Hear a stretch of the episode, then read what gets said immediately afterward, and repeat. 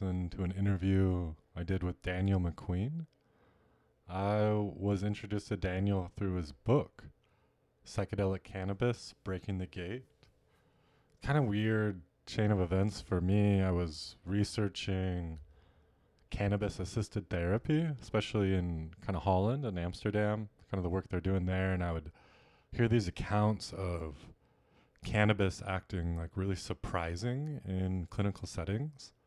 Like that even kind of seasoned stoners would enter a cannabis assisted therapy session and be really blown away by the experience.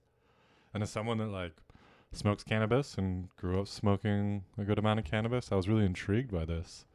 And then I found that Daniel McQueen had written this book, Psychedelic Cannabis, and when I read it, it actually changed my relationship with cannabis, which I think is like a ringing endorsement because I've read a lot of books and I don't remember most of the books I read, and most of the things I read didn't stick with me. But uh, this book actually like altered my spirituality, my spiritual practice, and my relationship with a plant that is really dear to me. Um, so I'm really grateful to Daniel and his work, and was also grateful that he was willing to sit down and talk. And um, I really enjoyed talking to Daniel. Um, he had a sweet nature that I just really appreciated in a kind of playful way.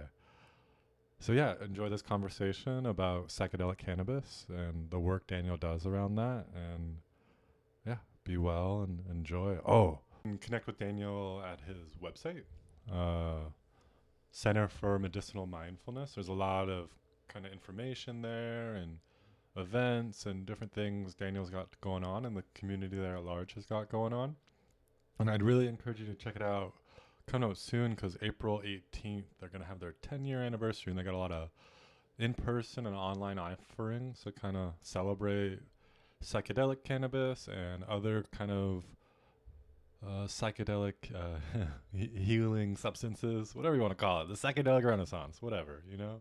But yeah, they're doing work there and they're making offerings, and you should really check it out because I I do think what Daniel's offering is pretty unique. That there's a legal aid to healing that we're not tapping into, while everyone's waiting for these other medicinal supports like MDMA and psilocybin to become legalized for therapy. So I think what Daniel's doing is really kind of letting people know, like, if you want to do the work, you can do it now. And, you know, make sure you have the right support, but you can do it now. Okay, enjoy the conversation. Bye. Thank you.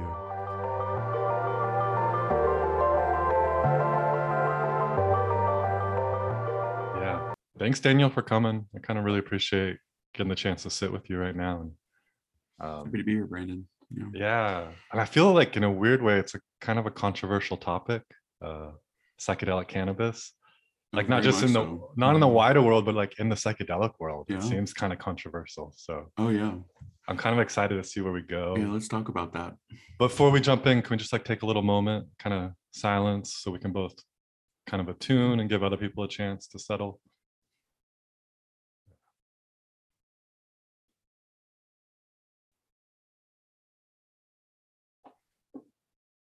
It was nice. I don't think I've ever meditated on a podcast before.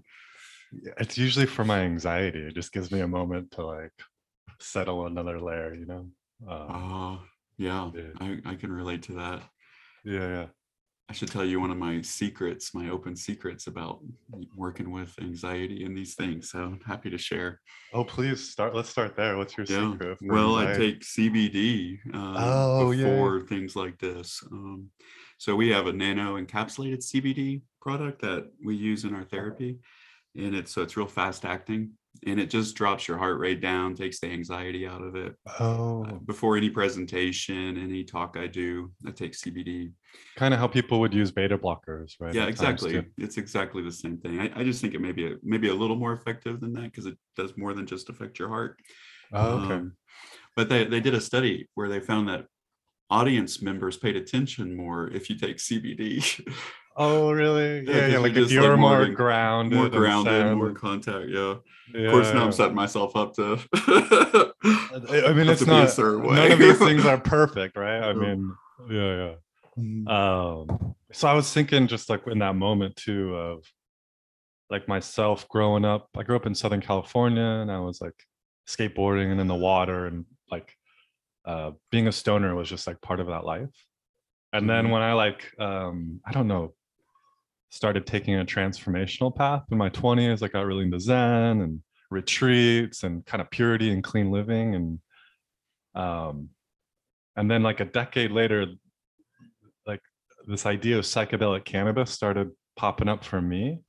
And it was kind of like a, a shock, you know, from growing up as a stoner, like smoking Mhm. bongs and cars and not feeling like I Uh-huh. had a really healthy relationship with the plant to like this whole other layer of potential that was there.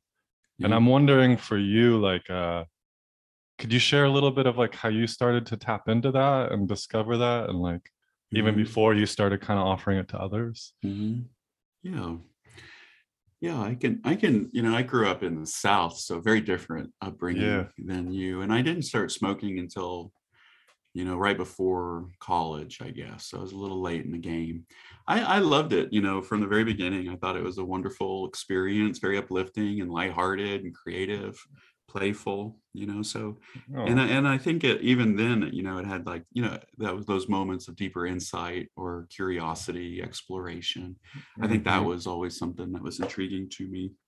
You know, so it's always it's been a part of my life for a long time. Um, uh, and I was part of different underground psychedelic communities and things, and um, and more on a spiritual s- space. And cannabis was just part of the culture, you know. Um, but I think I saw there were some constraints or lack of balance in some of just the purely spiritual models. And so I went and started studying psychotherapy and psychology, and, and that's how I got to Naropa. You know, uh, that was about 10 years at the beginning, of, you know, from my journey. And, and at Naropa, I started using cannabis as a meditation tool.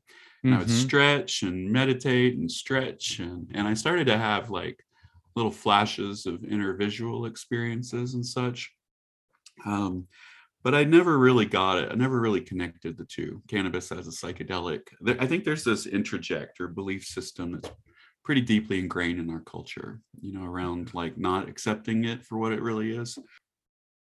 I was thinking, uh, I was thinking about that too. Just like uh, everyone that has smoked a little weed has had a pretty intense experience, and it's like, Uh, It se- but it you don't weird. you don't complete you know equate it to a psychedelic. State, no, no, right? no. It's like, oh, a bad trip. I'm like, that, that's Uh, because it's a it's psychedelic.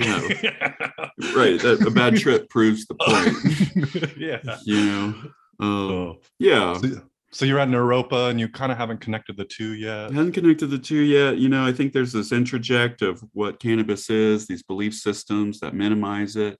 Plus, you know, Colorado legalized in, I mean, it was medically legal before 2014, right? Um, Mhm. But it legalized in 2014. So the quality of the cannabis from when I was a kid, when we were kids, to now is like, it's a different plant, you know, like, so it just has greater, we have greater access to cleaner states, you know, that are less stony Yeah. um you know so i was i i, I went to naropa and with my interest oh, sorry about that let me turn this off oh, no worries. uh went, went you know with my interest i was going to be a psychedelic facilitator that's why i went um, you were looking to go into the underground kind of and have the training though to do that a bit or what yeah i wanted to be an ethical guide right i wanted to have real training but that was like either underground work or re, you know research was just starting you know Mhm. and mdma assisted psychotherapy you know and maps was just getting going at that time like like they've been working for decades by that yeah, point for- but working forever to get to that point. to get to that start point, but one. yeah, the first MAPS conferences were there and stuff. So the two options were underground or um, research. And um, I was getting married and having kids, and this idea of underground wasn't fitting anymore, you know, for a thousand different reasons. Plus, I really like to talk about this shit. So yeah, like to Um, have a secret life, sort of. yeah, I, Um, that didn't work very well for me, you know. Um, so a friend of mine, after I graduated, it was like a year or two after I graduated, I was starting to teach classes on psychedelic harm reduction and how to sit for your friends and things. And a friend of mine suggested I consider working with cannabis as a as a tool. And he, I was like, I never considered it, John. And he's like, Well, you know, it's a psychedelic, right? and I was like, yeah, I guess so. It is, isn't it? You know. and, um, and so I had this intuition to blend different strains together from the. Oh, so that was early for you, the kind of blending of strains. Yeah. You know, yeah. I just like intuitively, you know, I knew what you know the difference of sativas and hybrids. I'm like, what will happen if we just mix all this shit together? And um, and uh, the first few sessions, people were jokingly accusing me of putting DMT in this. In yeah, yeah, yeah, And I was like, maybe this is maybe we should look at this after after just those. Was this was this with the friends or where were you sort of experimenting with? Yeah, we you know we did a couple of circles, like initial circles, uh, in my living room. Yeah, six, yeah. four six people laying there um, in a circle, playing music. You know, I did a, I created this little intentional and uh, smoking ceremony and guided meditation and just invited people to lie down and play music for them and then from there we we created some workshops like uh, and even then it was like all day workshops where i explained what we were doing and then we would do a journey. Um, and then i just started stripping all the stuff we didn't need out of the yeah so the there was program. kind of using all the things you'd learned in Naropa and through your kind of studies and then how to like parse it down to the essentials yeah, exactly. So the, it's mindfulness based, you know. So it's it's skill set oriented. You know, with cannabis, you have we have a little more, or we have a lot more agency in these inner spaces than other psychedelic medicines. Yeah. Um, so you can practice mindfulness and and focused awareness and relaxation of tension and things like that. Um, uh and then and then i'm transpersonally oriented you know i got my master's in transpersonal counseling you know so and like for those yeah for those that don't know could you speak a little to what transpersonal transpersonal psychology? yeah you know so transpersonal was named uh, by stan grof to mm. you know as the as the field of psychology to study psychedelics. And that meant um altered states of consciousness, um, growth edge consciousness, you know, so it's like an umbrella of, of spiritual um, study of spiritual practices and the effects of psychology. Um, and and then just honoring that uh, all you know altered states aren't always psychosis you know like there's yeah. there's a lot more to it than that yeah his kind of phrase a holotropic right of like more moving towards health and wholeness. Yeah super essential. Like that's one of my holotropic principles one of my guiding um concepts yeah. in our practices because we see it all the time and um and but you say see it all see it all the time kind of seeing how what comes up when working with cannabis or other medicines too like is moving towards a holotropic kind of healing process but like mm maybe at times it's hard to see in the middle of it. Well i you know like well I, I, I often reflect in the sessions that this is what healing looks like. And sometimes it's really weird looking. You know people are shaking or yeah yeah. crying or having you know a moment of anxiety or they're having like extreme memory recall or they're flying through the cosmos and just convulsing and stuff you know like healing ha- uh, like there's a broad range of what normal healing looks like and that's the holotropic principle. It's just the body psyche mind doing what it needs to do to resolve some tension or come to some yeah. greater deeper realization you know yeah, yeah and it's just it's just a natural it's like in our genetics it's like we can't help ourselves if we if we put ourselves in the right context you yeah know? you give yourself the right space your mm-hmm. healing is going to unfold it seems and i've come to the conclusion that healing and self-actualization are really just one thing um yeah it's the same process it's maybe it's a continuum you know or a spectrum where you you know we we first turn towards healing and letting go of things, but it's the same process to turn towards what we're called to live into and who we're becoming you know? Yeah like the the letting go and the cultivation. Letting go and cultivate yeah so all these polarities are hidden within the work um, yeah.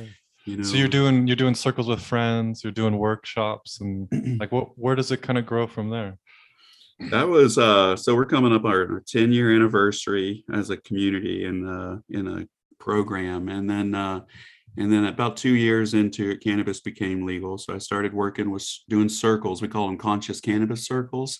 And I'd facilitate group psychedelic experiences with for the local community here in Boulder. Some some would be 12 people, some would be 30, you know. Um, that's a lot of how, how many like uh, do you have assistants when you're doing 30 or is it just you? Oh yeah. A, yeah, we have extra sitters. Yeah, yeah, we have extra sitters and, and and a protocol in case somebody has to, you know, take a break from the the, the room and stuff. But cannabis is pretty like again, we because we retain our agency, we have a lot of there's just a lot of safety and support. It's some it's something that people can manage in a group experience pretty well.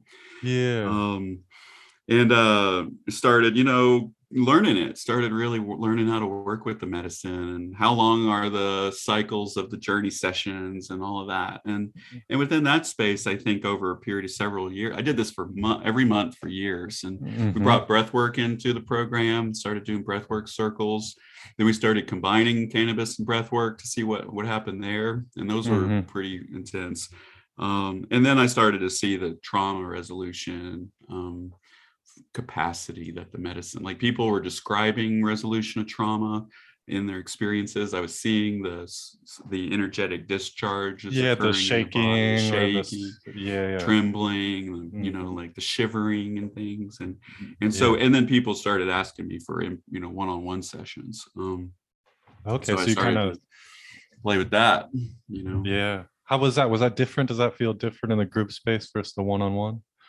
Yeah, you know, the primary difference, you know, like within a group space, it's more of a sitting practice, you know, meditation and holding space and being mm-hmm. present in case somebody needs you. You know, yeah. more like an ayahuasca journey. Everybody's kind of in their own experience. Yeah, sort of um, holding the wider container. Yeah. Noticing yeah. if there's specific need in that moment. Yeah. yeah. Um, just tending, tending it, you know, with in in in, in uh, individual sessions uh, they can be way more interactive. They're like more like MDMA assisted psychotherapy sessions okay. or or something. So you're you're going more interactive, less sort of in the psilocybin blindfold model, well, or well, both and you know, so yeah, some people and. on cannabis just can't talk, right? Like so they're more like it's more like that's, a, that's, not, that's not my problem. yeah, right. Yeah, so yeah, right. So you turn it inward. You know, it's like a so it's sometimes it's like a ketamine or DMT trip. The person's mm-hmm. quiet. They're in another reality. They come back and you share, and then yeah. other times cannabis will morph between that and um, more of a collaborative guided meditation of consciousness. And you know and, and like a lot of the similar skill sets and strategies of trauma resolution and mdma assisted therapies um, are are like right there you know the same stuff is happening. Can you speak to that to a little bit? Like what you're drawing on when you're in a more interactive space with people that are coming to you? Yeah Yeah, so I, I was like, uh, so I was one of the first to get trained by MAPS as an MDMA guide. Um, mm-hmm. This is like back in the day, um, when it, before I even graduated from Naropa. Uh, the second study, besides Michael and Annie's Mithoefer study, um, is it North Carolina, South Carolina? I, am um, not. I'm not a science guy, so I see yeah. you looking at me. I'm like, yeah. Yeah, I don't know. Uh, the second, a second site was being formed here in Boulder. Um, and so I was gearing up for that. My wife had the opportunity to be a guide in that experience for a oh, while. Oh, so yeah, um, you know, so there's this reconsolidation of memory that occurs in MDMA assisted psychotherapy, where mm-hmm. you like, uh, not to get into the neurology, but uh, I talk go where you want, man. Go where you want. You know? Okay, well, a pathway opens up in the brain that allows yeah. for uh, memories that were too difficult to look at when they were like an mm-hmm. experience mm-hmm. when it was happening um, we dissociate and that memory has to go somewhere right? Um, and so instead of going through the frontal cortex and resolving um, it gets stuck in our stem in our brain stem. And uh, yeah. hence so, the, sh- the shaking and everything yeah, right? That's yeah and that's what causes ptsd symptomology you know mm-hmm. it's just like a it's like your hoses are kinked up inside and you and you start building pressure so what happens with mdma is um, that mechanism gets um, open just enough for the mm-hmm. reconsolidation of memory to occur. So the person is remembers what happened. And in some cases it can be so extreme they are reliving it you know? Yeah like a full immersion experience full immer- you know like a flashback but imagine in a contained setting that helps resolve mm. it as opposed to just re-traumatizing yeah yeah yeah. Um and and so but that's just one fun one uh, way it's doing it. You know, so you have a neurological resolution occurring through memory recall, but there's also a big emotional experience that's unfolding. So all those stuck emotions start to release. Mm-hmm. Um, and then the shaking occurs, you know, like the body needed to do something that it couldn't. Yeah, th- you know? if it needed to run or hit. You know, or, yeah, yeah, yeah, fight, flight. You know, mm-hmm. like get unfrozen, basically. You know, like totally. literally, we're thawing people out in these yeah, places. Yeah. And um, and so uh, facilitating it is just supporting a person turning towards what's moving through them relaxing around around it so that it can resolve you know move yeah. through and resolve and usually there's some sort of deep understanding, um, reframing of mm-hmm. the experience, uh, greater clarity and acceptance. Some sort of gift occurs. Yeah, that sort of, of that. meaning level where like yeah. new meaning emerges from it. New meaning, understanding why it happened. Yeah. Um, understanding how you grew from it, you know, things like that. Um, yeah. And so cannabis does the exact same thing as MDMA. I, like, like, uh, pretty confident being able to say that right now. You know, so so it's a so it's a psychedelic. Cannabis is a psychedelic. It creates intervisual experiences and altered states like psilocybin or DMT, mm-hmm. ayahuasca. I've had LSD trips on yeah, cannabis. It, it, can have like a tryptamine like quality too. oh, it. Totally. And it is yeah. affecting those receptors, the mm-hmm. 5-HT2A receptors or something. That's why there's a correlation between cannabis use and schizophrenia.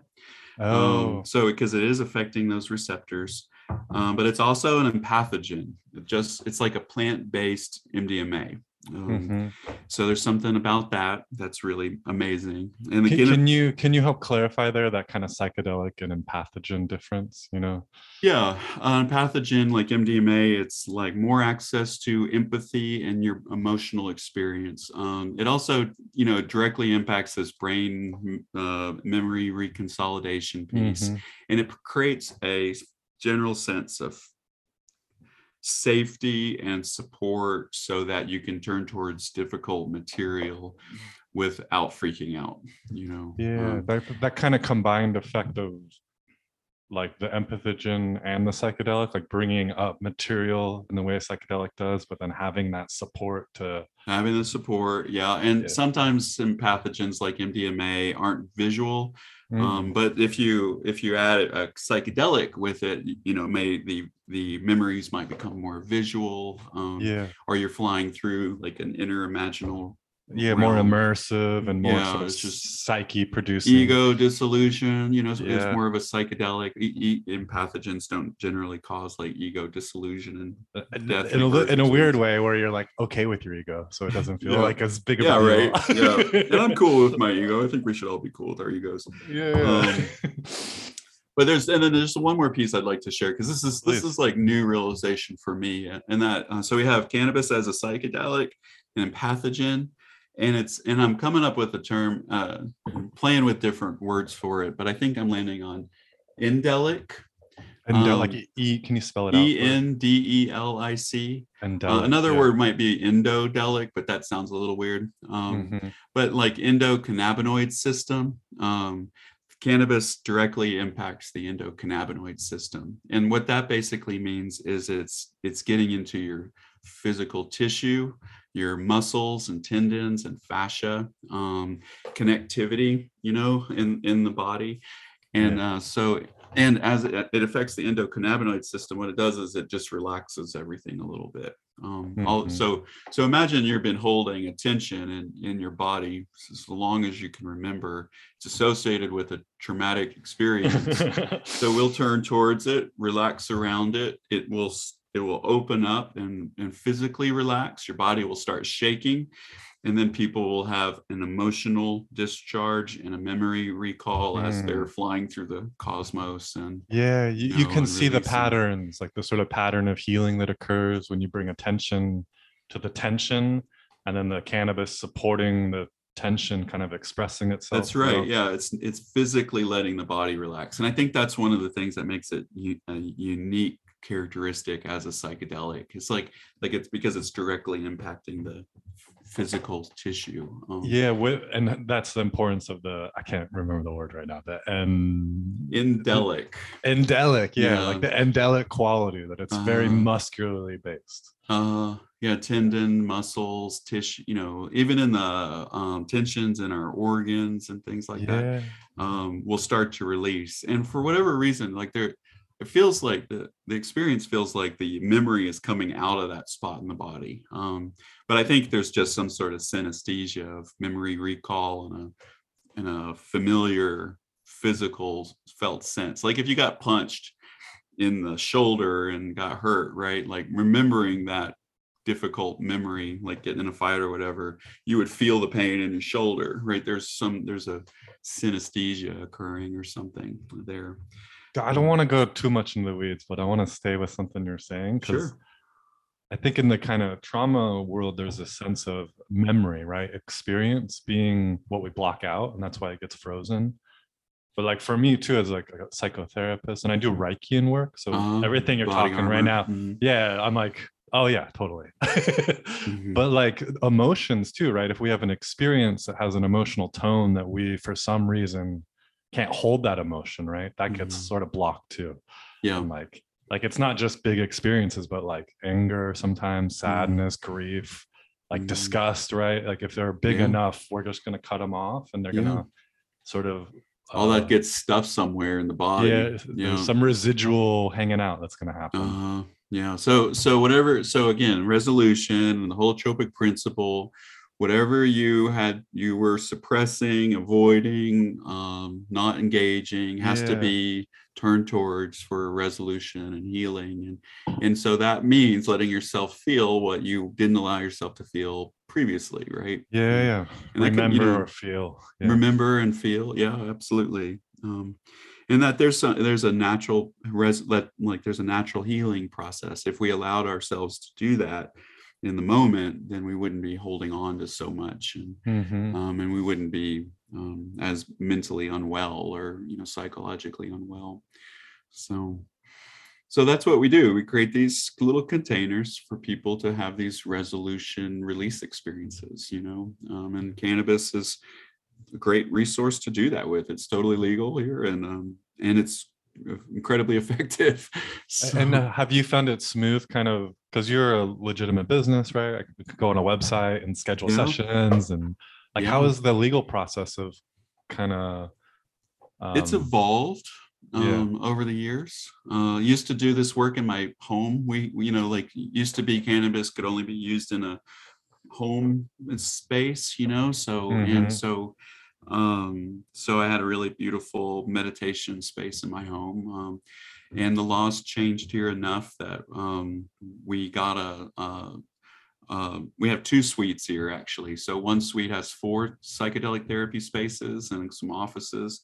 And then I have a group space over here on my side. So I can do groups with cannabis and or ketamine. And um, and uh, and we have permission from the owner you know uh, and as this these are as psychedelic sessions are as private of an event as one can get you know so yeah um, so with permission of the owner and using special vaporizers instead of pipes you know we're just oh, learn okay. to um, navigate the constraints and legal regulations as best yeah. we can yeah that know? seems like what you kind of right when you first started not wanting to be underground right like how to navigate this to make it work for you and like it seems like you're keeping on and doing it, that. and it yeah and it's like and it's like the universe is responsive to it. Like the you know like the world gives like we step into something we do the best we can and the constraints we have and then once we figure that piece out then we'll have like another opportunity opens up you know? And uh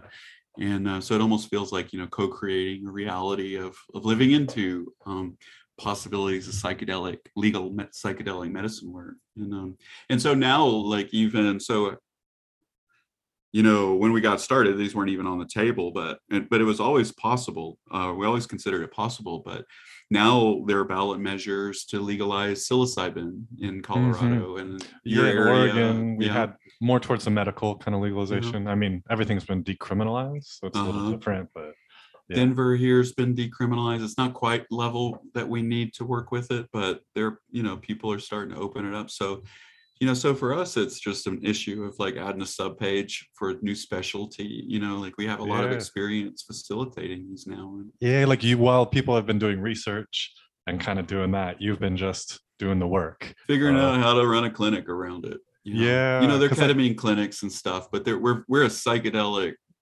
clinic that uses ketamine, right, as opposed to like a Mhm. medical clinic. Yeah, you're not just Um, going into the chair, having the Mhm. IV in, right? I don't actually know what it's like. I just picture. it Yeah, well, that's medical. exactly yeah, that's exactly what it's like. People- Sterile environment for Uh-huh. it. Yeah. you know, a buzzer comes off and they unhook you and send you home, even if you're Oh my not god. ready. Oh, Yeah. yeah, yeah. Yeah, yeah. We sit and breathe and play beautiful music and Yeah, offer probably snacks have, have probably have a room you can go to after. Oh yeah, we got unwind. multiple lazy boys and Yeah. mats and you know. Yeah. It- so- It makes me think of Stan Grof, and I've heard him describe his vision, right? Like as things change, where like one clinic can hold all these spaces, whether it's holotropic breath work or kind of non-chemical means of accessing Mhm. holotropic states, or all the other sort of varieties, and that it's like Mhm. one house, and you could kind of yeah, navigate through that, you know, Yeah. with the help of a guide that understands, like maybe this is helpful for this. yeah, exactly. Yeah, so holotropic,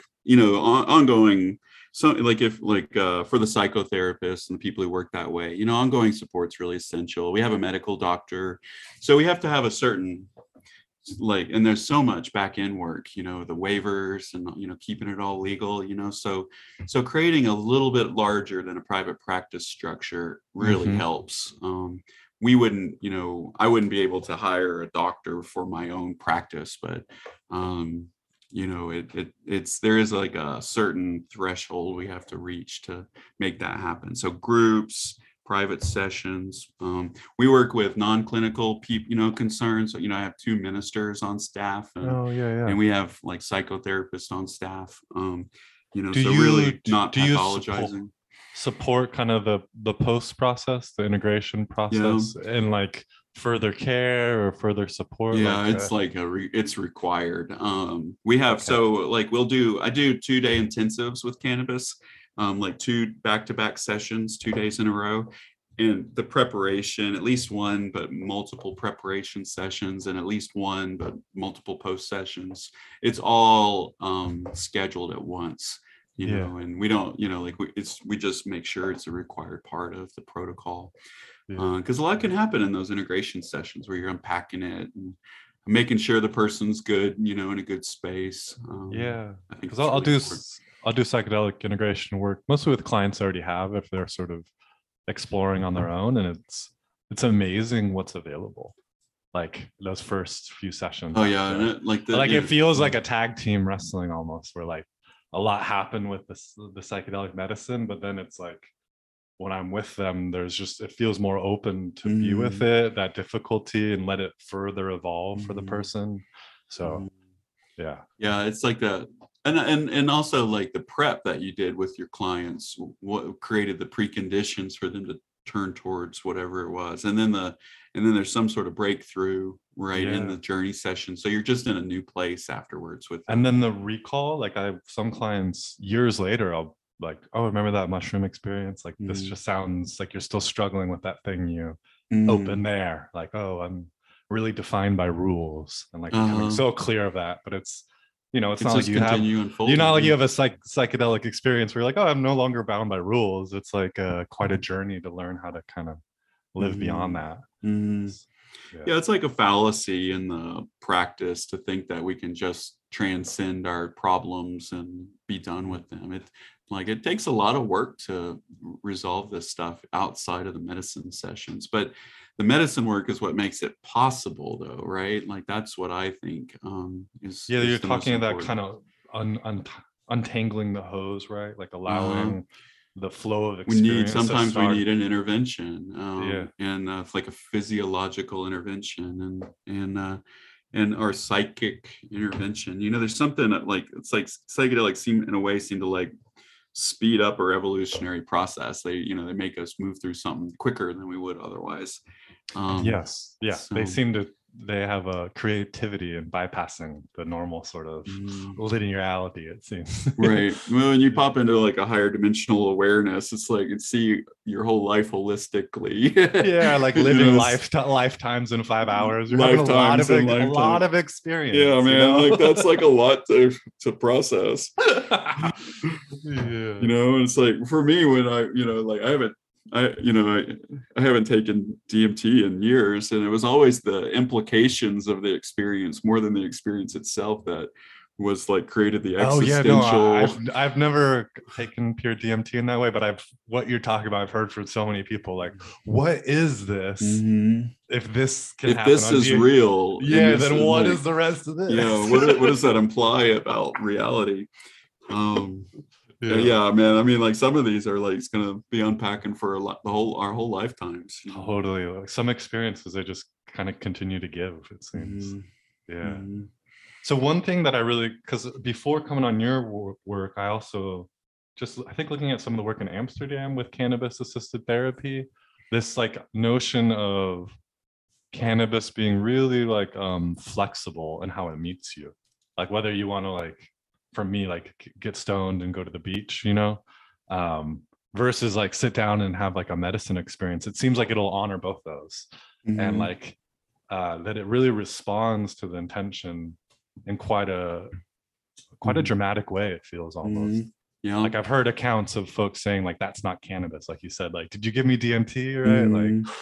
yeah or uh, mdma it feel can feel just like mdma i've had experiences just like um, peyote um, just like psilocybin. Um, yeah. so even 5meo dmt people have described experiences on cannabis that are just like sort of more impersonal most kind of extreme yeah. yeah. Um so yeah so i like i i've i've sat with this a lot. Um there's a strain of cannabis for every function we'd ever want or need you know? So like it's so think of cannabis as a plural instead of a singular medicine yeah, um, yeah. that there's THC in it, uh, but then with the entourage effect and the other cannabinoids and the terpene profiles, uh, the THC is like a booster rocket, but the terpenes and other things are like your navigational system. yeah you know, sort if of you- guiding the nuance of the experience Yeah, like there's some way. straight physiological effects like relaxation, um, uh, like something that smells like a cannabis strain that smells like lavender is going to chill you out, you know? Yeah. Um, a one that smells like pine needles or lime or lemons are going to really like light you up and activate you. So if you want to do something or uh, energetic like like you said like go to the beach and surf you know maybe you're going to take a sativa um, Mhm. if you want to hang out watch a movie and relax after work uh, maybe an indica or hybrid right?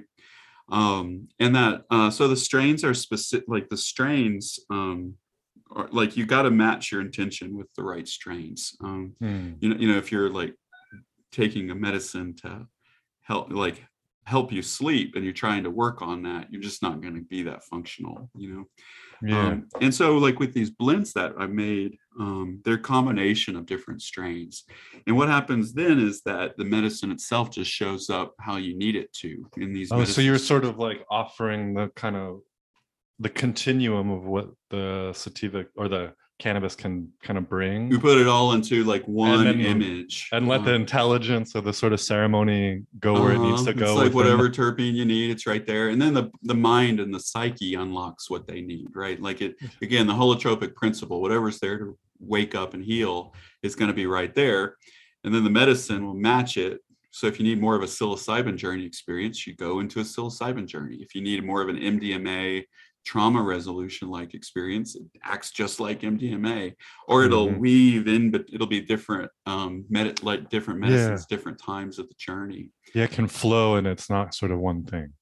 Uh, so it's Yeah. a shapeshifter, you know, like it's uh we call it the mini we call like when we make the blends, we call it making many spirits one. It's it's like Oh. it'll shapeshift into what you what you're needing in that moment. Uh, whereas like if you take psilocybin, you're not gonna have an MDMA trip really, right? Like with cannabis though, you can start out having an MDMA like journey, go into psilocybin, maybe you do a little circular breathing and you're popping into DMT spaces, come back into an MDMA space, and then close close the circle, you know, close the session. I don't think a lot of people believe this. Yeah, no, I get that Like I did. I- I didn't believe. Like I, trusted its like shape shifting capacity a bit. But I I think I was reading your book and I was on a trip to Nicaragua, like a surf trip. And I wasn't even like ready yet to like let me do a full blend and ceremony. I was just like sitting on a porch, smoking a spliff, and then like had a candle lit and I just laid down and just like drifted into a real sort of ayahuasca s space, which I think was available too, being in the jungle. You know, like Yeah, yeah. So set was a- setting, obviously. yeah, and it wasn't like an overwhelming one, but like a sort of soft feeling of the Mhm. jungle and the same quality I would maybe Yeah.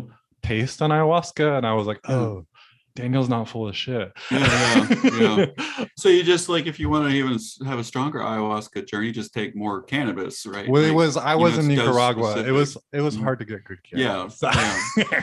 yeah, yeah. No, I've been called full of shit before. Uh, one Yeah. time, somebody called me a commercial uh, commercializing shit peddler um, because I was just trying to claim that cannabis is a psychedelic. You know, um, And, like, there's just these introjects, these belief Yes. systems, war on drugs, Even in- shit. in the psychedelic culture, like uh, even you know especially in some corners of the psychedelic culture you know like ayahuasca folks you know well you can you know can't you have to take breaks from cannabis you know um, yeah, to do it right you have to cleanse from it and the, there are other ayahuasca communities that bring it into the circles um, yeah. um so we get that a lot um Uh, Even like Rick Doblin with MAPS, right? Kind of, I've heard him say that he sees it as symptom relief. Yeah so that yeah so so again man you know like the cannabis is different than it was 10 years ago. Um, so symptom management really great. So again there's a strain for everything. Um, in regular use of cannabis there's there's legitimate reasons to use daily. There's that's why people have medical cards. Um, uh, and so but it doesn't have to be just for symptom management it can be to get to the core um, injuries to heal them and then at any time you're checking in with what somebody's saying, you know, you always want to assess where they're coming from and what agendas they have, you know, and Mhm. and so um, I think that's a legitimate question mark for uh, Rick Doblin and other people in the psychedelic community. They, ha- you know, they're advocates for specific medicine and why it's yeah, the best. medicine and model too, in a way. Mhm. Yeah. Yeah. So, so that's fine. You know, there's, a, you know, there's a like think of cannabis as part of a pantheon of medicines, and they're all helpful. They're all useful. yeah. Um, and and so like yeah, so we recognize that research is essential, but it's because of the way the laws were and the FDA DEA monopoly on cannabis with this shitty uh, Mississippi Yeah. weed. Yeah, it's There's- very hard to get good cannabis. for There's studies, no right? way that Yeah. this would work on that medicine. I've seen pictures of it. It looks like pine needles. And um, Yeah, but but now that DEA blockade is lifting and there and we we're coordinating with six different research teams to Oh. Prove one cannabis is a psychedelic and two it can be used as a therapeutic Well, tool. well, what would be that definition there? If like you're in the scientific community and wanting to prove that cannabis is a psychedelic, what are the kind of qualifiers or things they're Uh, looking for? Yeah, well, there's there's a couple of scales, rating scales. The the most commonly used one is called the mystical experience questionnaire. Yeah, I've used that one in Yeah. the past in research. Yeah. So that's so what you would do is just and there's there's different core, you know, different um characteristics of that. So is that is Um, that what they're kind of going with in the uh, academic community? Like if it creates mystical experience, it's a psychedelic. Yes, yeah. Well, you know, again, there's some cultural issues with with just mystical experience, and Rick Strassman has another scale, and he talks about this. This idea, like like the Zen no mind oneness state, is Mhm. somehow more um, spiritual than a deity. You know, like in, being Yeah. in contact with like a personified deity, and that's that's just like not quite congruent. You know, Well, yeah, there's that. Uh, like especially with that movement towards the east that happened in a lot of the transpersonal Mhm. circles, right? That yeah. And I went to imper- Naropa. You know, yeah, like, i- you know. impersonal is the Mhm. highest, right? Like, Impersonal is- personal deification or personal divinity, like Mhm. not not so good. Like you don't want to be talking to things or right. have praying, right? Or Right. Yeah. So you know, Rick Strassman would say that you know there was some there's some anti-Semitism in that, like a judgment yeah. of of like one value, one religious worldview is greater than another. You know, and that's you know like that's a legit question. You know, but but so what you can do though is you can compare cannabis to all the other research studies that have used the MEQ. oh yeah, for- just come just you- compare them, compare Yeah, the yeah. stats. you Yeah, know? yeah. You just do the sessions, give the questionnaire, and then like, does it have a similar sort of? They've done that. Uh, Mitch uh, Earleywine did it, and uh, he did it just survey, you know, mystical experience survey. This is people just smoking their own whatever they've got, and they he found that it it approached the level of psilocybin. And I'm work, you know, we're going to be working with Mitch and other researchers, and we're going to put it with the right blend and the right setting, and then compare it that to Yes. psilocybin. And our preliminary research indicates that it's stronger. Um, uh, as, And as what, far what, what as- is stronger in what way? I mean, in stronger in experience, stronger in healing, stronger in impact, sort of. Mm, all, all of the all of the characteristics i have it somewhere um, i don't know if i can share a screen with you well there's different characteristics like empathy connection awareness ego disillusion um, and then and then even some negative traits that are similar that are like anxiety um, you know are real low but all of all of the effects of cannabis in this case study are um, higher than the research on MDMA, ketamine, and psilocybin. It's like over, it's like over the top. And this again, super preliminary, but um, Yeah. but it's congruent with my experience. It's more like DMT, you know. I get kind of frustrated and saddened a bit as we're talking, like, uh, because all I get people that reach out to me all the time for psych. I'm a therapist, right? They just like, can we do psychedelic work? You're in Oregon, you know what I mean? Out of state people emailing me. And I don't, I don't advertise as such. I think Mhm. people are just really thirsty. Yeah. Um, and I think part of that's like the research kind of making it seem Mhm. like it'll be a Mhm. one-time solution, which like you're talking Mhm. about, right? It's work to kind of work through these things. But like if there's Yeah. cannabis available and the possibility of kind of doing this, it seems Like we should how do you be make ethically like, how do you- obligated to say yeah, something like how do you make sense be of on like podcast and spread the word as much as we can. Thank you. Yeah, thank Yeah, you. thank yeah, you, yeah. 70% of the US population can legally do this. All of Canada, we don't have to wait for any other laws to take place. The psychedelic renaissance is already possible. And this seems to tie into the medical model a bit too, right? Like a lot of emerging uh, psychedelic assisted psychotherapies are in a clinic, right? Even if they're blindfolded and music based as a therapist sitting with you. And I think for you, no- like in the transpersonal spaces early on, that wasn't how it was.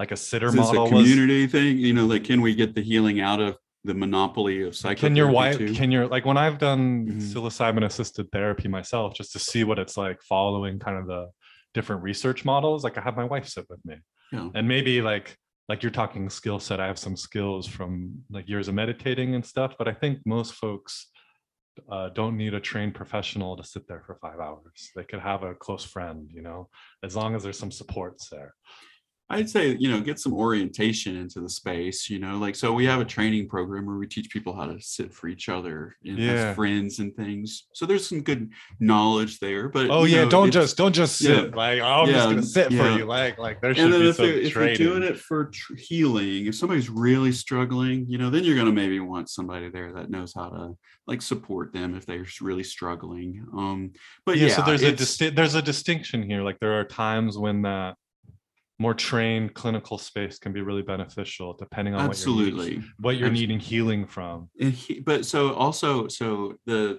contained session model it's for healing but it's also for deep transformational growth edge work you know like there's you know there's just little things you can say here or there or or know the territory to support someone going Hmm. deep you know going deeper but Yeah. with that being said psychedelics have been used for thousands of years outside of this monopoly of the little room with your guide or our therapist and there is a very legitimate space to not pathologize or medicalize these medicines um, so we come from like we we have these multiple polarities in our program. Like i said we work with ministers um, we have celebratory events in our program um, Hmm. and then we have other and certain waivers for that. And then we have the clinical side where a medical evaluation is required and and um, you know additional therapeutic support and stuff. And it's just about putting the people in the right container so that there's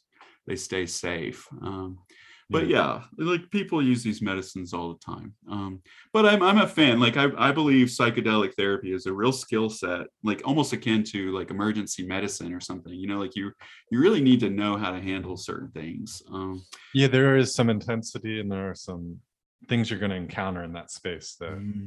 can be um, yeah. unsettling or like not Super, settling, like, yeah. but unstabilizing even for yourself yeah. if you're not able to kind of ground and be receptive. So that most so my biggest complaint about ketamine clinics, like the typical medical model ketamine clinic, is sometimes these people, even on when they start with low doses, they'll have some sort of breakthrough experience. And they can in, in like the medical model, they consider that a crisis. They shut it down and oftentimes they'll send the person home.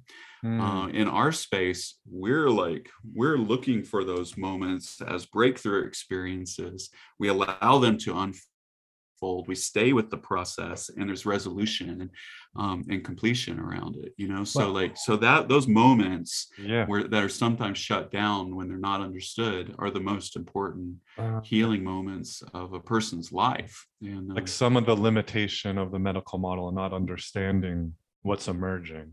Like what do you when you see breakthrough experiences what type of things do you see that kind of uh, send that sort of like oh this is a breakthrough that needs to be supported like what are you witnessing there uh some sort of emotional um release you know so mm. sobbing like deep grief is finally like acknowledged yes. and understood and, and felt in the room so the person's you know like sobbing or they're having what's called a flooded they get flooded. Um, that that pressure valve I'm talking telling about. Yeah. Sometimes there's so much stuff in there, it just pops open, and all of a sudden, every you know they, they remember everything all at once.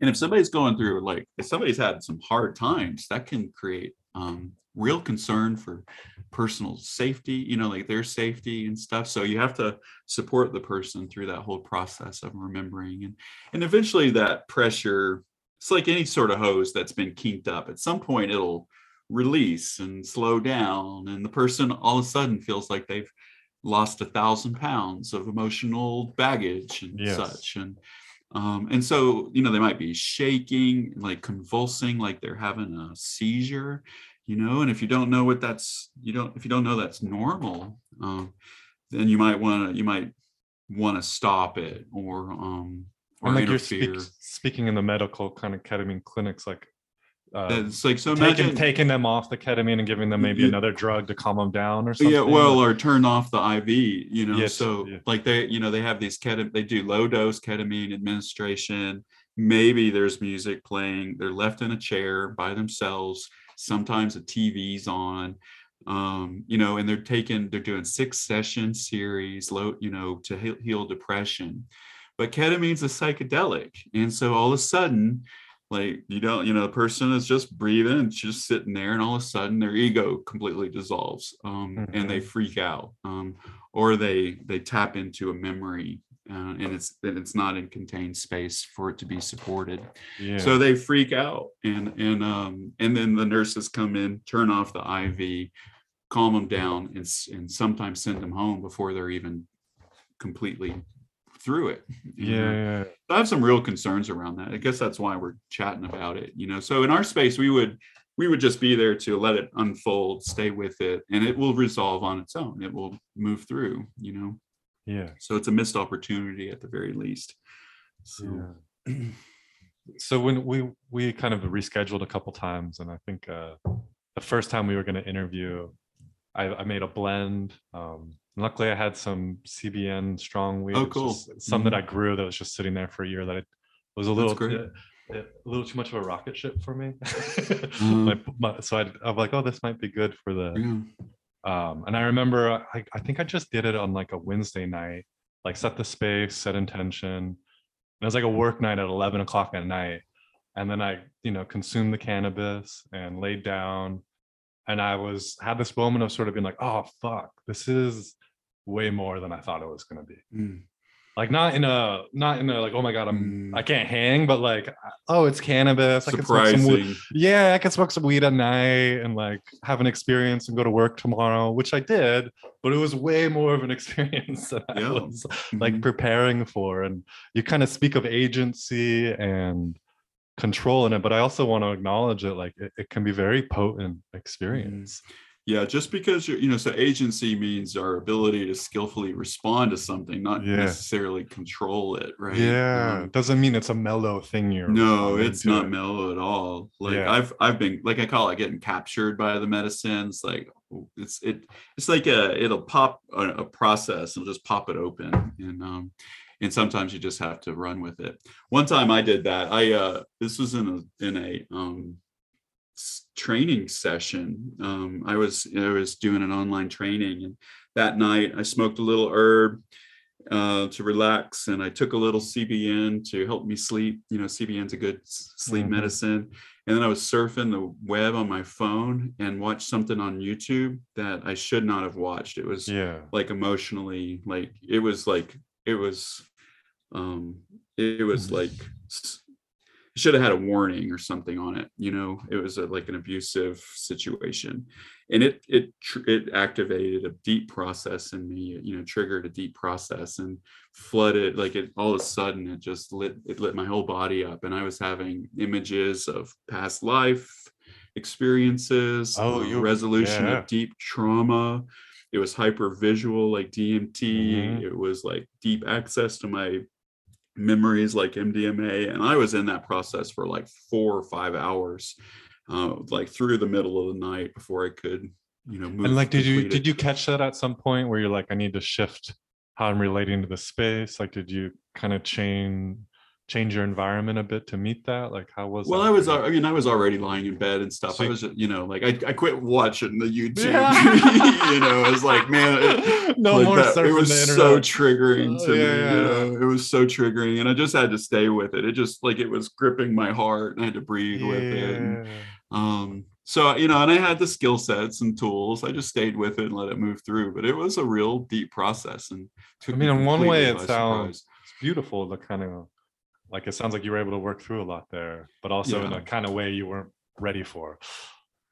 Well, just not planning, you know. Yeah, which, ready, ready know, in that. I mean, ready for in the big yeah, picture, but but karmically, I think it made a lot of sense because this was my this was a class where we talk about a lot of trauma and listening to hard stories, and I was doing my best to prepare people and in you know do an informed consent and before we talked about difficult stories but even still it was a really hard triggering experience for me and other people my students and stuff and then that night i got a taste of my own medicine like like i got like because i was talking about sometimes these stories with your clients just come out of the blue you know like you mm-hmm. you know they didn't even know they were there and you got to be ready for it and uh and and stay with in contact with your breath not dissociate yourself um um, move it through your system too. And so I got a total taste of my own medicine in that experience. And so it was totally relevant and very perfect and extremely difficult and surprising, you know.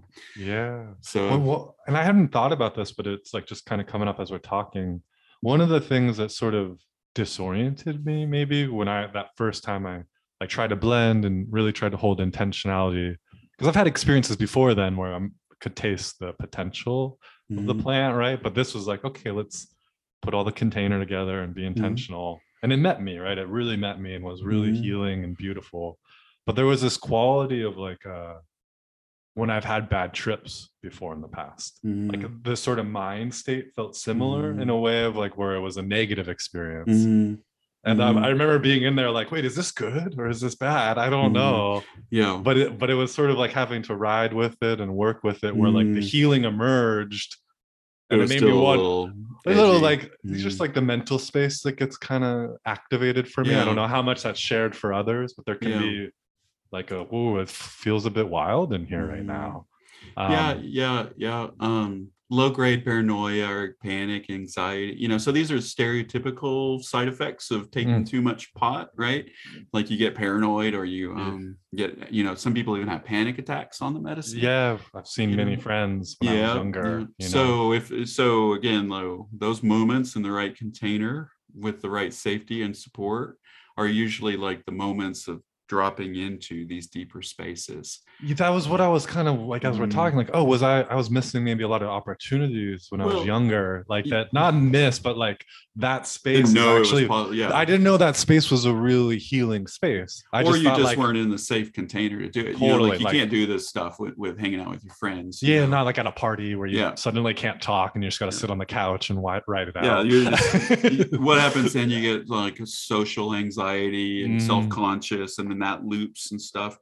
So one you, you know like you sometimes tweaking the blend can mm-hmm. help with that stuff. And and so the a lot of the negative traits of overdoing it with the edible um, yeah yeah. you know like you're tripping really hard but it's a bad trip. You're throwing up having panic and and you're paranoid. We can get rid of a lot of those side effects with the blends.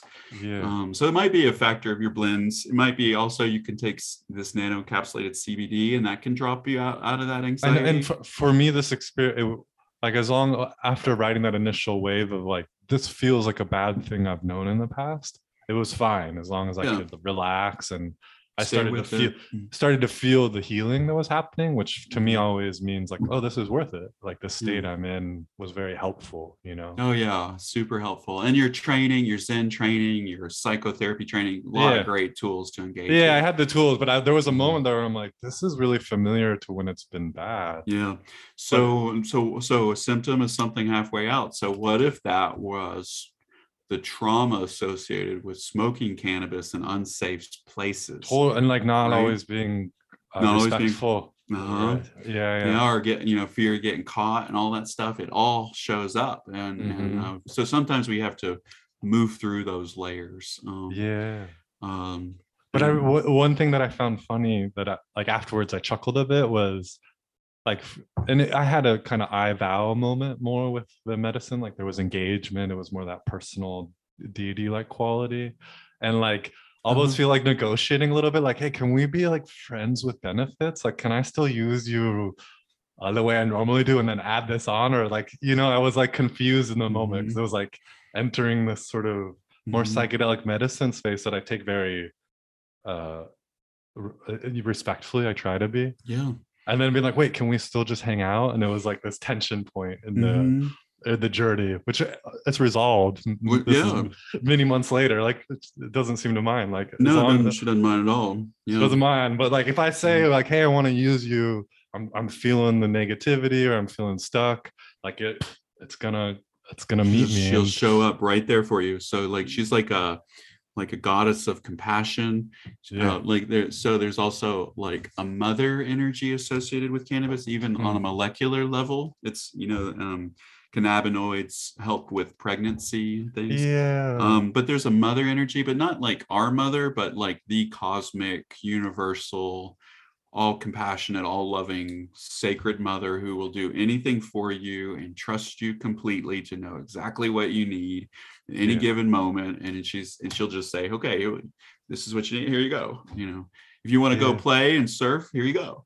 You want to yeah. go watch a movie, you need to relax some tension. Here you go. You need to help sleep. Here you go. Uh, oh, you want to have a full blown DMT trip? Okay, here you go. you know, and and so you just like treat her with respect in whatever context whatever yeah. context we use, you know. Say I love little, as we're talking. As we're ta- yeah, say a little prayer. A little prayer. yeah. Say thank you so much. Yeah, thank you. But like uh, when you're talking now, these kind of two worlds, right? Like seeing her as mother, as spirit, and then also kind of the the brain processes, like can you speak to holding kind of both those perspectives yeah, and what that's like for you? Yeah. Um, you know, like so in, in the Hindu tradition, uh, cannabis is associated with the masculine and Shiva, the mm-hmm. capacity to discern and intellect and split and cut and yeah, that blade like quality. Know, yeah, and like like real crisp and clear, you know, like cognitive. Um, and then there is this feminine associate, you know, so it's a plant and and uh and it's the female plant right? And we're that we smoke, consume. Yeah, we yeah. consume, and the and what we're consuming is a flower, and what is in the flower that makes it psychedelic is the nectar, and so it's a very feminine, you know, almost erotic medicine, right? Like it's yeah. there's something very um sensual about it, mm-hmm. and and so as an archetype the medicine show can show up as like expressions of the divine feminine uh, the sacred feminine from um, you know the maid mother crone uh, archetypes the high Yeah. priestess archetypes the Kind lover of a- and beloved yeah. archetypes um, but then there's this the polarity the opposite of that would be like masculine crisp sharp very clear and discerning and um and that both are are present with these medicines you know or with with with cannabis um Yeah. So you're gonna get that sort of embodied, almost hit based sensual quality, but you're also gonna have a clear, kind of crisp cognition that can meet that too. At times, or you're gonna go between them. You're gonna dance between them or ha- Yeah. hold them both in a union of opposites you know it's like a samadhi state you know uh there's a um yeah, but I- when you're talking like that embodied samadhi, right? Embodied the- samadhi Yeah, you're not not going so- anywhere you're, not, kind of checking and- out from the body. You're like you're not- in you the know, body. You're more present than you've ever been, and um, and and in the body. But the body is like a universe of experience. You know, it's like we we tap into our cosmic self in this medicine. Oh yeah, like I did yoga 10 years without cannabis and the first time a few times kind of exploring cannabis and kind of just movement. I wouldn't even call it yoga, but like it's like, Intuitive oh, I- movement. like I Mhm. had I don't know what I was doing before. Like there's an awareness of the body, like you said before, the fascia, and then also this element of it seems the plant supporting the movement, like almost like that first night I was talking about with you, like I felt like I was being massaged by God in a way, like Uh-huh. like just like pushed in, like Yeah. whoa, okay, we're going in this position yeah. now. That's your- so that's your ins like that's your body knowing exactly what to Yeah. do to resolve whatever it's moving through the Mhm. the cannabis increases our somatic awareness so we can perceive and feel what we need to know yeah, so it's amplifying that's endelic it's amplifying the mhm. physical somatic awareness and then it's also simultaneously relaxing the tendons through the endocannabinoid system so you're able to move that stuckness you've never been able to yeah, yeah. move before and that, that's what i find really beautiful about the cannabis like that's my those are my favorite experiences if i'm using it more intentionally yeah Mhm.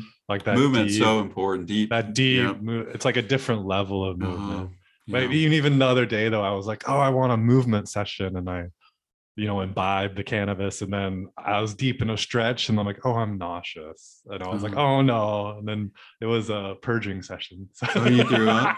Yeah. yeah i like sat on Mhm. and like beautiful like i was throwing up old stories throwing up old beliefs. Oh beliefs yeah. like so that's ayahuasca. just I could- that's just I like could- yeah, no, was- ayahuasca. yeah i felt the same as purging in other ceremonies Uh-huh.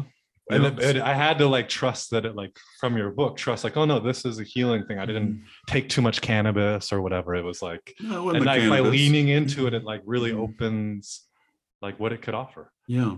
So remember, cannabis is an anti-nausea medicine, right? Like people Mhm. smoke it to help with nausea and chemo and all of that, right? So when you yeah. get nausea, nauseous and with cannabis, it's saying, you, you know, it's a in in the peyote ceremonies they call it getting well. You know, like yeah you're, yeah yeah you're purging something that was so stuck in there that was the only way to get it out. you yeah know? yeah like sorry you're not stretching this one out yeah. Well, you know, then you go back to stretching after you throw up, you know. yeah and yeah yeah Mm. yeah You can breathe. Like it's like it all goes back down to the breath and just breathe through it. But yeah, I I help people throw up all the time in a good way. You know. yeah yeah That's great. So- well, I'm glad to hear that. I know it sounds weird, but it's deeply No, no, it- healing. no it was good it reminded me of being younger and all the times i probably smoked weed and drank and had the spins and oh yeah, that's the worst. and then but being it being really healing and then uh-huh. I I uh-huh. feel so much kind of what's been helpful reconnecting to cannabis to me is like, oh, I just wasn't given the supports when I was younger to know how to work with this stuff. right. None And of like us had that. And like Mhm. I was, we were, I was using those substances, and because you've spoken in your book to kind of feeling like a spiritual orphan at times, or I Uh-huh. think, yeah, I was always a little different. I again, I grew up in the South. I was interested in like stones and crystals and nature, and I had big Mhm. feelings. And uh, yeah, you know, uh, I was like told, a I, ca- caring heart. I yeah, and I was told I had an overactive imagination, and I was just so bored in school. So I just, Yeah. I like lived in my imagination, and now those are the greatest skill sets I use all the time. You know, and so I'm just naturally drawn to medicine work. I'm naturally drawn to what I'm curious about and what's under shit. And um, so you know i never like i oh and i was really deeply connected to wanting to be a spiritual person you know like i was raised episcopalian and Mhm. loved what you know the outfits of the priest and all of that Oh, you know but i had no like no connection to the actual traditions themselves you know um, Mhm. so I, you know i had to go out and, and look for look for what it was i was i was missing in my life Well, I'm glad you didn't have something and you had to find this. You know, not Mhm. that this is all of you, right? But it seems like a big it's a Uh, core identity you core. know? yeah, it's a really you. core like i'm a medicine person you know and yeah. you know like it would like um i would i would i would not feel complete if i didn't have medicines in my life and that doesn't like be you know and that's misconstrued as some sort of addiction or whatever you know like that's and but that would be the equivalent of telling people who are devoutly christian they can't go to church anymore or something you know like it's a deep it's a deep identity for me and um and relationship, right? Like you're in relationship with the medicines. There's a yeah yeah so like i mean again like sometimes she shows up you know as a personified being and other times it's just a deep realization of the interconnectedness of all of us and and like being you know having direct access with that also like my life is better because of these medicines. Like i'll sit in meditation i'll smoke a little and i'll i'll think about things in my life that need addressing um, and it can be very practical. Like what do i need to do at work tomorrow? Or I'm, I'm having this conversation with somebody. What are the key points i need to bring up? And i'll i'll get i'll get a it's almost i'll get an inspiration or an idea and i'll implement it in my life and it makes my life better you know? Um, and uh, so it's really a useful tool you know So as we're talking about it as a tool, maybe just as we're winding kind of here, if you could uh just share like if someone wanted to explore psychedelic cannabis on their own, like uh how to move into that space. And then we've been talking a bit about it sort of Mhm. back and forth, but like what would you kind of suggest for someone that either wants to try psychedelic therapy and doesn't have access or Mhm. You know is a regular cannabis user and wants to see what the other sides of cannabis might be. Mhm. Yeah. Yeah. Um, I got some resources on my website, Medicinal Yeah. Mindfulness. There's a body scan meditation under media heading. So you could smoke a little bit and do the body scan. You lay on your back, uh, find your contact with a gentle belly breathing, um, smoke a little more than you used to, and witness and allow, you know, play some Wit- gentle music Yeah. or something like Well, that. Right there, witness and allow. Witness and allow, and just like and relax. Like Relax. like if you physically move a lot um it'll kind of shut down the experience but if you relax in savasana and let your body tremble or shake um that can just keep deepening I'll, I'll allow allow movements to happen if they Al- want to. allow be spontaneous- still- Be still when you're able you to. allow spontaneous movements to occur but be still like if you feel an itch don't scratch it you know Yeah. um uh, but stretching you know sometimes like you did like sometimes your body wants to stretch just go back to savasana and stillness afterwards if you you know like pick your favorite hybrid and or pick your favorite sativa pick your favorite indica mix them together and and uh, smoke a little more than you normally do to get started. Play your favorite music. You know if you want to do journey music that's great but there's a lot of great music out there.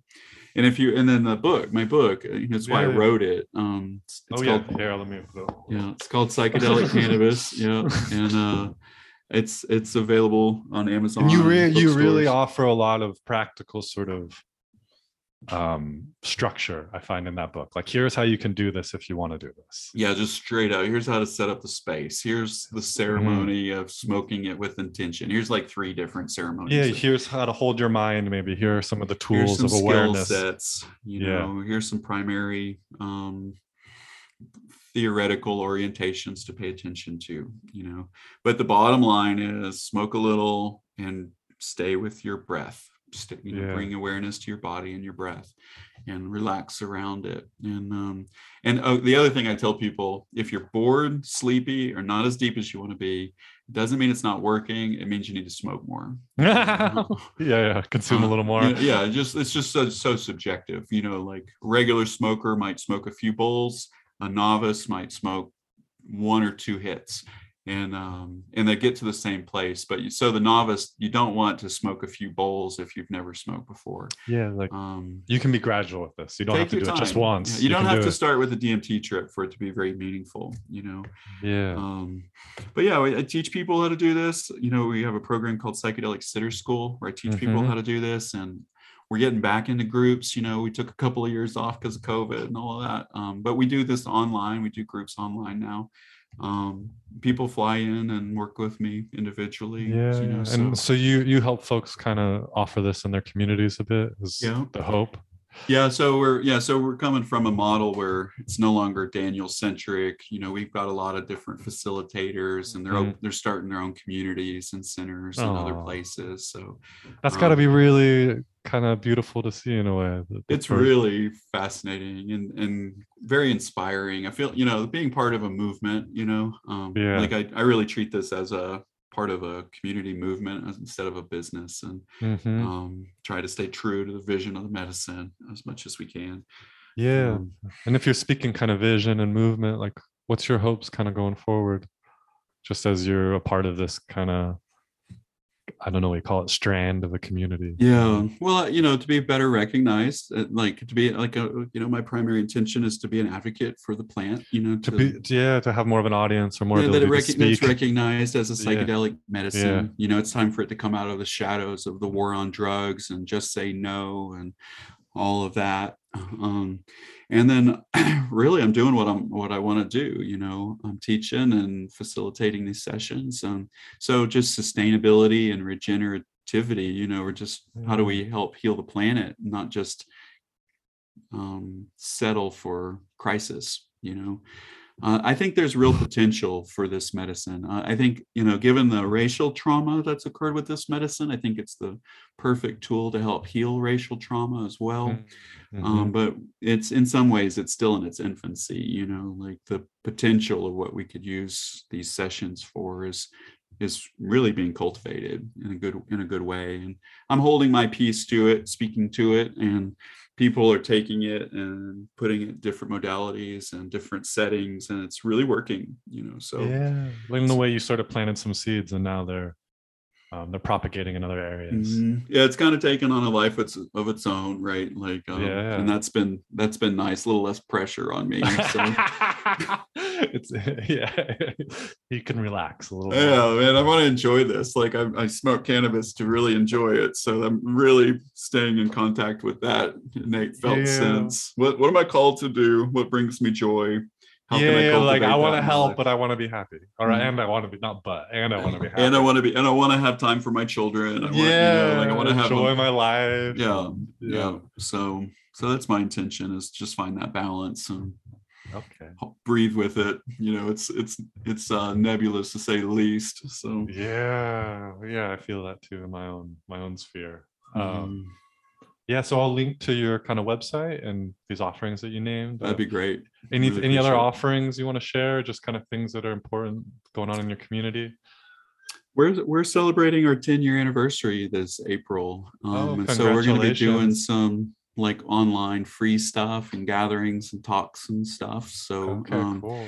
so if people want to get on our newsletter, just go to medicinalmindfulness.org or psychedelicsitterschool.org or just Google those. You'll find I'll, it. I'll, I'll link both of those mm-hmm. in the show notes. Yeah, folks can um, click on that there you know the community piece is really important and, um, and we put a lot of effort in um, safe and sustainable community structures and things and so it's a good it's a good community to connect with for those who are interested a lot of yeah. us in the medicine community feel really isolated so so i'd recommend just even if it's not us joining a integration group you know a meetup there's all kinds of stuff out there now yeah be part of the community yeah yeah and don't you, be alone you, anymore you know yeah yeah that's a, that feels like a a good suggestion. Don't yeah. Uh, yeah. Okay, Daniel. Thank you, man, so much for taking time and talking. I appreciate it, Brandon. Absolutely. Yeah, hope we honored this. the plan. Hope we honored the plan. I think we, we did. It felt really know? good to chat with you. Yeah, mm-hmm. yeah. Okay, well, I'm, gonna, I'm gonna turn off the record.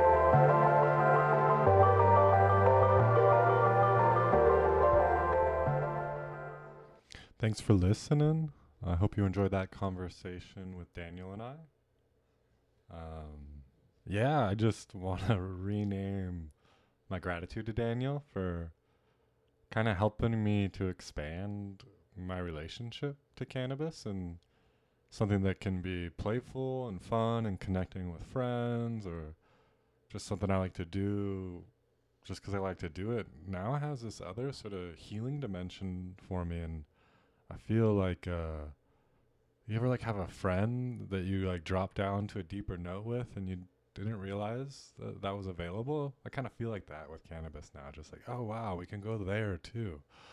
So yeah, please check out Daniel's offering. Check out his book, Psychedelic Cannabis: Breaking Down the Gate. Check out his community at uh, the Center for Medicinal Mindfulness, and definitely try to tune in before April 18th to check out what they got going on for their 10 year anniversary.